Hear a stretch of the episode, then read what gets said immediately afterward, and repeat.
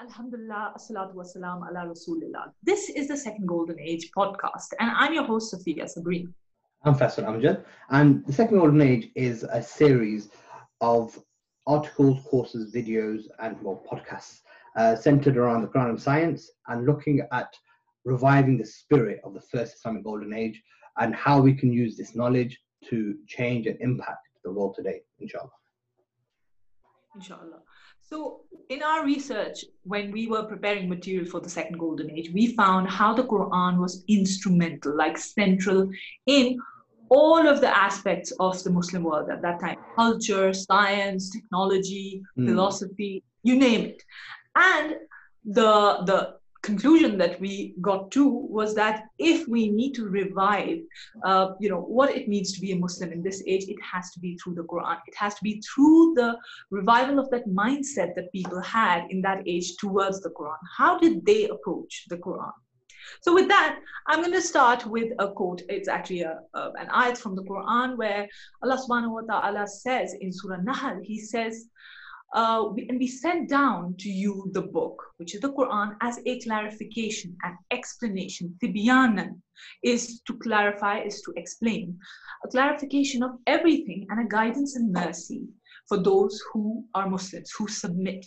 So mm. the Quran essentially is saying that the Quran you know, Allah is describing the purpose of the Quran being an explanation, a clarification of all things. And we're going to be talking more on this, as in how is the Quran a clarification and explanation of everything? You mean everything as in politics, mm. economics, modern world, everything? Yeah, absolutely. I mean, what I take, what I take from it is the fact that you know, if we even just take this as our starting point, if this is our inherent belief, that means that the Quran is first of all, it's a timeless book. So everything from history until the very end of time, it's got an explanation for. And and that, what that also means is that it's a book that is not just a book of spirituality. It's not just a book of oh yeah, you know, you can read it and get close to Allah. It's actually a book to help you to guide your way of thinking and your way of life and and absolutely everything that that kind of falls in between that. Exactly. Absolutely. So, in this episode, what we're going to do is we are actually going to discuss somebody who has made this idea the idea that the Quran is an explanation, clarification for all things from the time of the Prophet, peace be upon him, till the end of time. We're going to take somebody, a scholar, who actually took this as his basic philosophy, his basic methodology. So, I'm speaking about uh, Sheikh Imran Hosein, and we're going to talk about how he, I mean, through all of his work, if we can get a few things out from all of his work, is that he embodies this idea, this message that the Quran explains everything. If you need to understand, let's say, uh, you know, modern tech, and or you need to understand the modern, uh, let, us say, the economic situation right now, mm. you're going to find a very um, you know, literally an amazing and interesting answer in the Quran, in your study of the Quran. Yeah, I, I, think this is the thing. Uh, I think uh, with the Sheikh Imran Hosein, uh, he's obviously sort of fairly well known. Um, I, I, but I'm not sure if he's like fully mainstream that everyone heard of him, like they might have heard of Hamza Yusuf, for example. But at the same time, um, there's people. I think he's someone who, at the moment, who's um, people either love him or they're sort of scared of him, or they don't really, they don't really, they're fearful and stuff. And a lot of it is because not of what they sort of know, it's maybe because of what they've heard, right? It's because oh, um, you know, oh, he's uh, the guy that talks about the end times and all of these different things. But for, for me, it's not, uh, and obviously the end times is all doom and gloom and all that kind of stuff. And we want very few good Islam, don't we, in this kind of day and age that we live in. But I think that um, when we, we have to look at basic, I really, really believe in basic philosophies, basic principles can kind of guide our way. And ultimately, uh, what I think Sheikh Imran has done more than anyone else is to set out a framework, to set out, look, this is exactly how the Quran um, not only um, you know explains things, it also it has given us a the tools that we need to actually apply some of that stuff instead of and so what, what that allows us to do is to think for ourselves and you know not to just outsource our in, intellect. Oh yeah let's just follow this scholar or this scholar. They'll tell us what to do. Uh, ultimately we've done that for too long and stuff. Know? So I think, and I think that when you when we, talk, when we talk about the second golden age, obviously we talk about the scholars of the past and how, why they were amazing, and you know a lot of things that we discover is that they were obviously polymaths, right? So they were they weren't just amazing in terms of science or engineering or things like that. They were, were actually grounded in the Quran, right? And so and so and so it's you know one of the first things when you, if you're looking at reviving uh, that kind of time and you know is okay, well, how what did they do? And if they were in the Quran, maybe there's something there that we should think about, you know? Absolutely. I mean, if we, I mean, if we are to understand, you mentioned uh, scholars, and you mentioned the scholars of the past. You know, if you could understand, I would say scholars are of two types. They're ones, and many are like that, uh, belong to that category. What they do is you go to an institution, you learn, and when you come out of that institution, you have enough skills to sort of repeat all of what you've said and you yes. regurgitate whatever has been mm. said and that's what you do so yeah. mostly you find scholars who are of that opinion so you mm. ask them about xyz and they'll just say what imam ghazali said what xyz mm, yeah, said yeah. said and what whatever so basically all of those opinions that have been uh, discussed in the past very few scholars there are very few you can literally in this time you can maybe in previous times you could have a lot of those uh, that kind of a scholarship. But in this time you have just a few who can give you solutions to like the problems of today. And they what they do part of their methodology is taking the rich tradition from the past and then sort of using their insight to present solutions you don't have many of those. For me yeah. sheikh Imran Hosein somebody who i mean his main uh, many people you know uh, you discuss how people are either they like him or they're re- really sort of wary of him scared of him what's he talking about. But we have to realize if you sort of boil down all of his uh, methodology or his philosophy his number one rule is that he insists that the quran essentially the miracle of the Quran is that till the end of time, it has to explain everything. It explains everything. It's there, it's right mm. there. The fact that scholars are not doing that is not because it's not in the Quran, but it's because they don't have the tools or they don't have the methodology to do so. So this is a very important, uh, you know, side of his work. His personality, I would say, is where he differs from. Like for me, I was amazed. Like how can somebody, the first time I heard him speak was, how can somebody actually take the Quran and, you know, talk about like uh, IMF, the International Monetary Fund. Mm. How can somebody do that with NATO, you know, with, with, with things that are happening, the Arab Spring? That's so modern, mm. you know, and that, that is part of the miracle of the Prophet and the Quran that here you have a book that's 1400 years old, but it's mm. discussing issues that are like so you know uh, so new and so uh, sort of contemporary for us absolutely and you know there's a, f- a few things that sort of come to mind so obviously alhamdulillah i'm someone who's really fortunate enough to have spent uh, quite a lot, you know, a lot of time with him. I've, I've, you know hosted him for events. I've been to see him kind of you know, at home and all that kind of stuff. But the, the thing that there's this one really really interesting story that he kind of uh, he relates. He said that even in his own kind of uh, history and growing up and stuff, he said that uh, he went, uh, he, he found uh, uh, his own teacher, the Maulana Fazl Ansari, he obviously always you know uh, reveres him and talks about him a lot. He basically came and did a talk in Trinidad, which is where Sheikh runs from, and that talk basically he goes, just blew him away because he talked about the, uh, Islam in a very modern uh, context. He talked about Islam and science, I think, actually, and he goes like that. And he goes like, so I was, uh, I was hooked. I was, I need to find someone who, I need to find, you know, someone who speaks like this. So I was told, oh, Al Azhar is the place to go, right? So he goes, I signed up and went to Al Azhar, but I didn't find that brilliant scholarship there, which is which is crazy because you know, that's what we think. We think Al Azhar is the center of all Islamic, you know, uh, the height of intellect. Anyway, so he was, uh, I then tracked him down and discovered that he's from a institute in Pakistan called the Aleemiyah Institute in Karachi. Right, and so he obviously he sort of you know he he begged and he got he got himself kind of as enrolled as a student, and uh, so obviously I'm gonna say he was, he was fortunate enough to kind of go through it. But he goes up. One thing I noticed was that was really really different. So again, the Quran was the foundation, and but um, and, and he goes, he goes that look, I'd realized that the limitations of other, let's say, institutes or Darul and things like that was that they believe that Islam um, it can't be built upon. Like it's it's been it's given us to in a perfect form, and like that, that and to innovate or to bring new interpretation is that's that's a big no-no and all that kind of stuff. They think it's a static thing. And you know how we have in, in the Western world, we talk about personal, you know, personal development, we talk about fixed mindset and growth mindset, all that kind of stuff. Um, he was, he, but he was that in this place, it was encouraged that no, no, no, you need to keep thinking like you weren't chastised for asking questions. You were, you know, and he goes, I was always debating and, and, and making things difficult because you know we were constantly encouraged to think. And then what he goes that even better than that was that fact that we were told about subjects like the philosophy of science and history and all of these things because only understanding the wider context then the, the, the, the Quran then allow you to then start connecting the dots between subjects, etc., etc.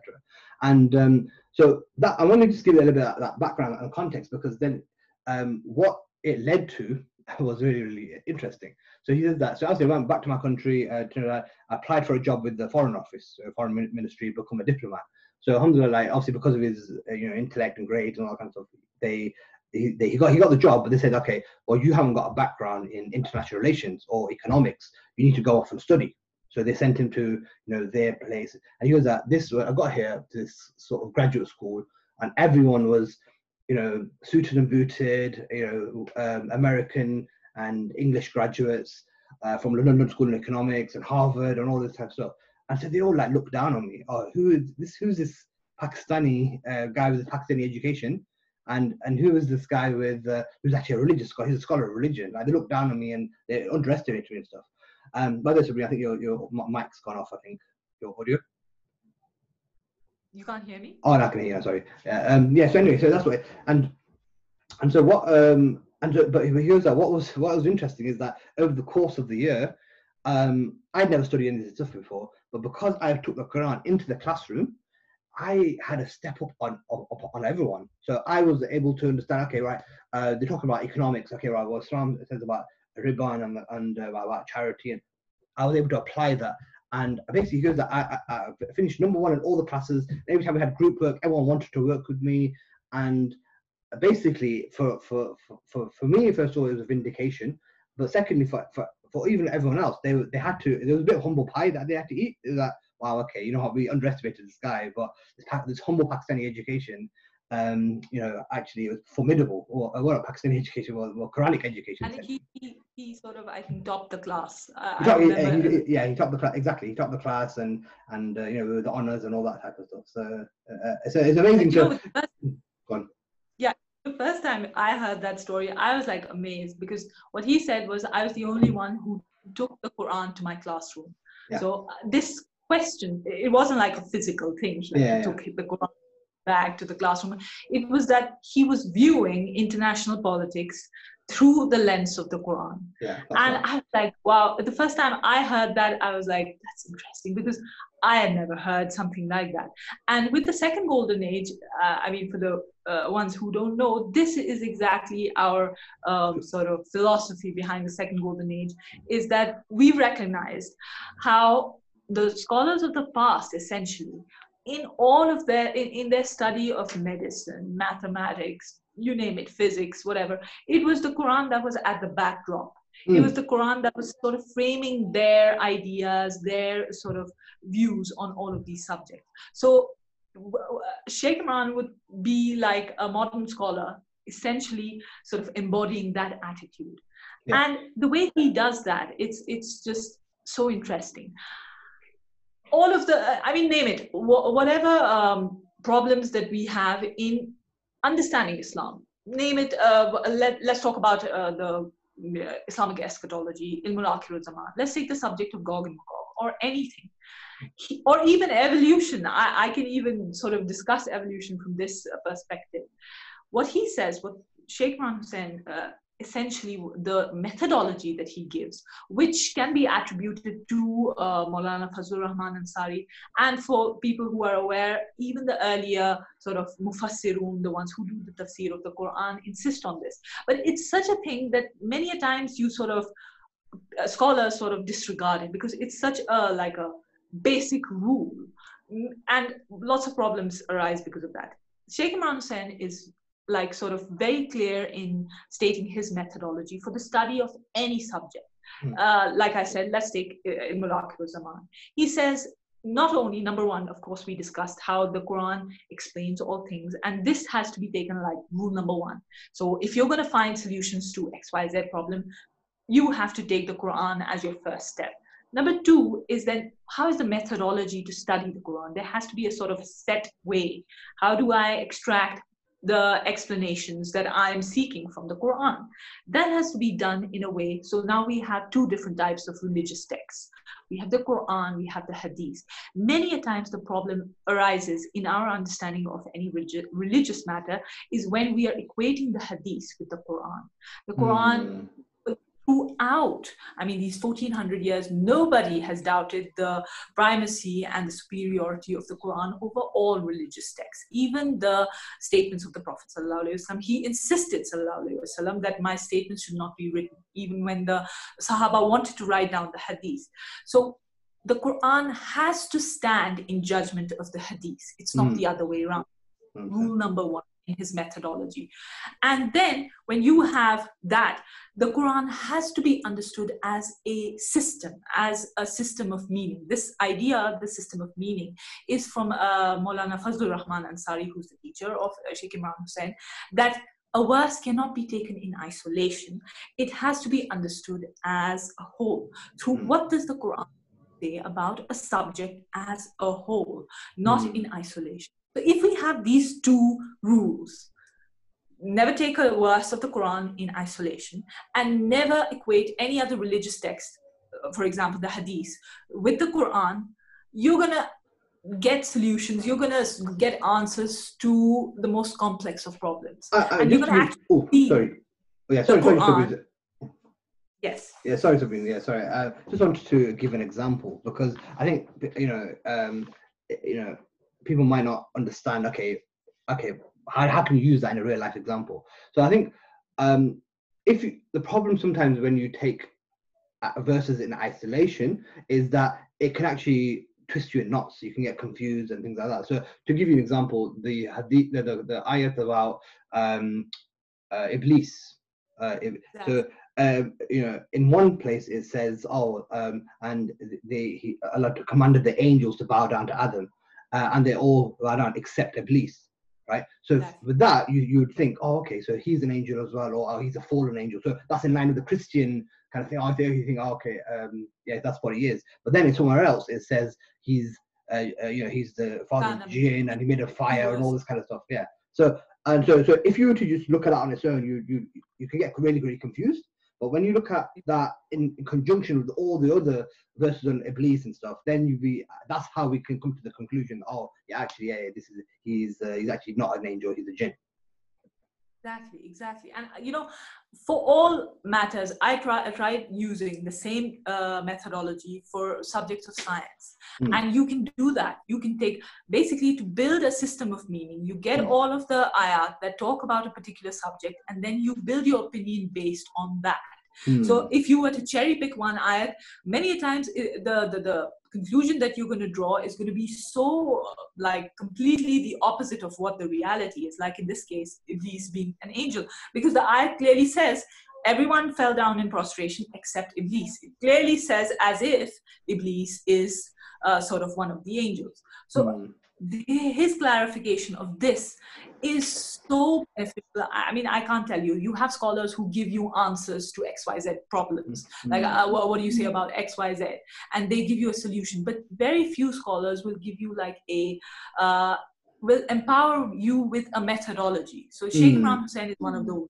He literally empowers his students, whoever has to listen to him, with this methodology. This is the way you understand the Quran go take it and then you will understand the most complex subject. Absolutely. And, and so, so, it's interesting because a few years ago one of our conferences i asked him to i said that look i want it's, it's really hard to distill all of that complexity into a half an hour talk but please try. So i said that i said that so i said that look i want to call it the art of critical thinking uh, and and let us explain kind of what it is that you know uh, how do how can someone become a critical thinker um, and what's quite interesting, this is what they say about you know really really like intelligent people is that they can distill really complex things into very simple terms, right? And so he said that look, ultimately he he said that the Quran is like the stars, right? It's about you uh, and the, what how the stars used to work in in history is that the, the, it used to guide the ships home. They would follow the, the, pattern of the stars, and they could see where the North Star was, and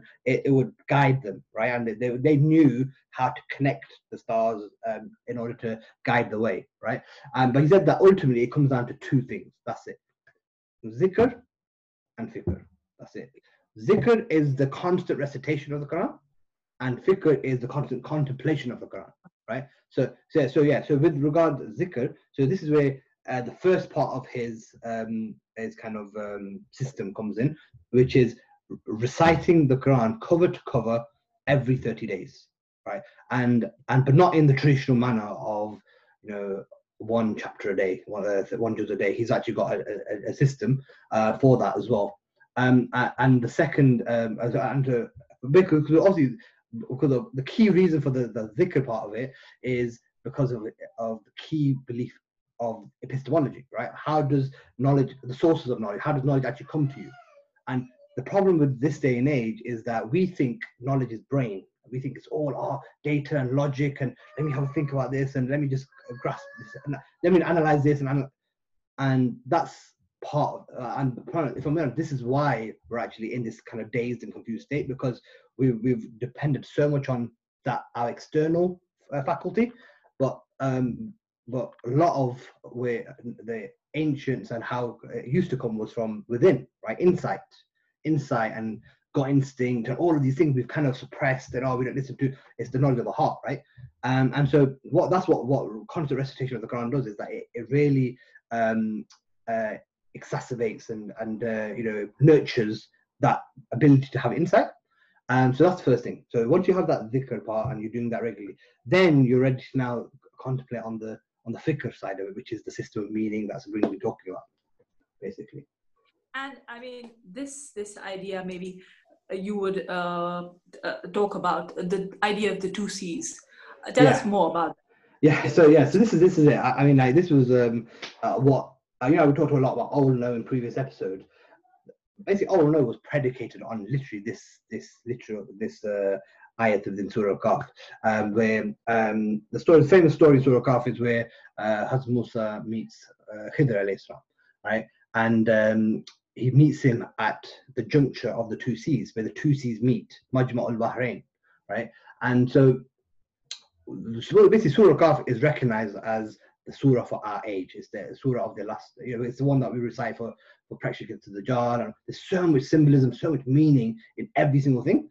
But you know, with, with the, the, two seas, that hasn't really been explained by those scholars. That that's just oh, that's just where they met, right? How the Sheikh um, uh, explained that is that look, the two seas is um, a symbolic language for um, the, the sea of external uh, the ex- external knowledge and of internal insight basically. That that's where the two seas meet. And we need to find a balance between only when you have a balance between these two things do you see the world as it is. Because again if you look at the, the actual story of uh, Hazrat Musa and uh, is that Hazrat Musa actually was going to him with external knowledge. Oh this the that that, uh, that why are you killing that boy? Or why are you affecting why are you like breaking the ship? But Khidr had actually had internal knowledge. And so yeah and so and so this is and this is what we've kind of done is that for us we're very either very islamic knowledge only and uh, and and and and then and or we're very secular western knowledge only and never the two shall meet. And and, and actually that's the completely wrong thing. It's when you bring both together you get the harmony of how of seeing the world as it should be. And this is where you go into then to top thinking about we're talking about the end times and Dajjal and all that kind of stuff because why why why what's the link? The link is that he's going to yeah he's the great deceiver right? And so in his age it's, it's going to be full of deception. Appearance is going to be one thing and reality is going to be another. And so if you only see the world with one eye or with this limited view you're going to be those who see his uh, appearance as your reality right? And not as it really is and stuff. And so Yeah. that's why, and, and this is why, again, if you look at, go back to Surah Kahf, the very first ayah is what is all about. We sent down the book that contains no crookedness in it. So no crookedness. What does that mean? So just pondering on it, it means that, okay, this book has got no crookedness in it at all. So it's completely straight, meaning that everything else, uh, you know, has some form of crookedness in it. So that means that this is your yardstick for truth, right? If you are struggling to navigate yourself in the world, and that, hold hold on to this book because it will guide the way. It's like a compass, essentially. Absolutely, absolutely. And maybe we require another episode to cover that because that's a very deep topic, and people have, I mean, really uh, spoken about that. What is the role of spiritual knowledge? Essentially, if we see the Quran, essentially is spiritual knowledge. I mean, Yeah. it was revealed without any cause, literally, to a man, sallallahu wasallam, who Mm. couldn't read or write. So Mm. r- nowadays we have this conception of knowledge which is something that you get from universities and it's physical in the sense it's in books you read it you get it you work hard for it but there is a kind of knowledge and the quran insists that that kind of knowledge has no causal links in the sense Mm. you don't have like a physical cause to attain that knowledge it's just given straight away from Allah. And the Quran mm-hmm. is the biggest example of that sort of knowledge. But maybe we'll discuss it in another episode in detail because there's so much more to it. And but Yeah. of course, the, the good point that you've made is that one of our core, core ideologies at No is that where do you have uh, an organization, an institute that literally brings this Majma'ul Bahrain, that this mixing of the two seas? Like you very rightly said, you either have like Islamic institutions or you have like uh, secular institutions. Uh, I think it was around the colonial period when it ended, you had uh, sort of efforts within the Muslim world to It's frozen.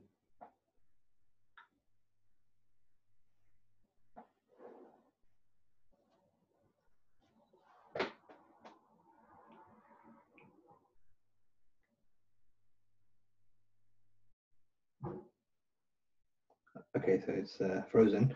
Um, I think uh, you were saying that there was uh, efforts uh, just after the colonial period to marry the two up, um, but obviously these weren't done um, to you know to full full sort of justice or um, they didn't sort of stand the test of time. I mean, it's interesting because I um, was speaking to someone, uh, well, I, I was not speaking, I was having like a online conversation with someone, and they were actually saying that they're from, uh, no, they're from. There's a story of a couple of scholars from Azerbaijan, uh, and uh, they were like brothers. And this is at the turn of the century, so 19th century, uh, so 1900 onwards.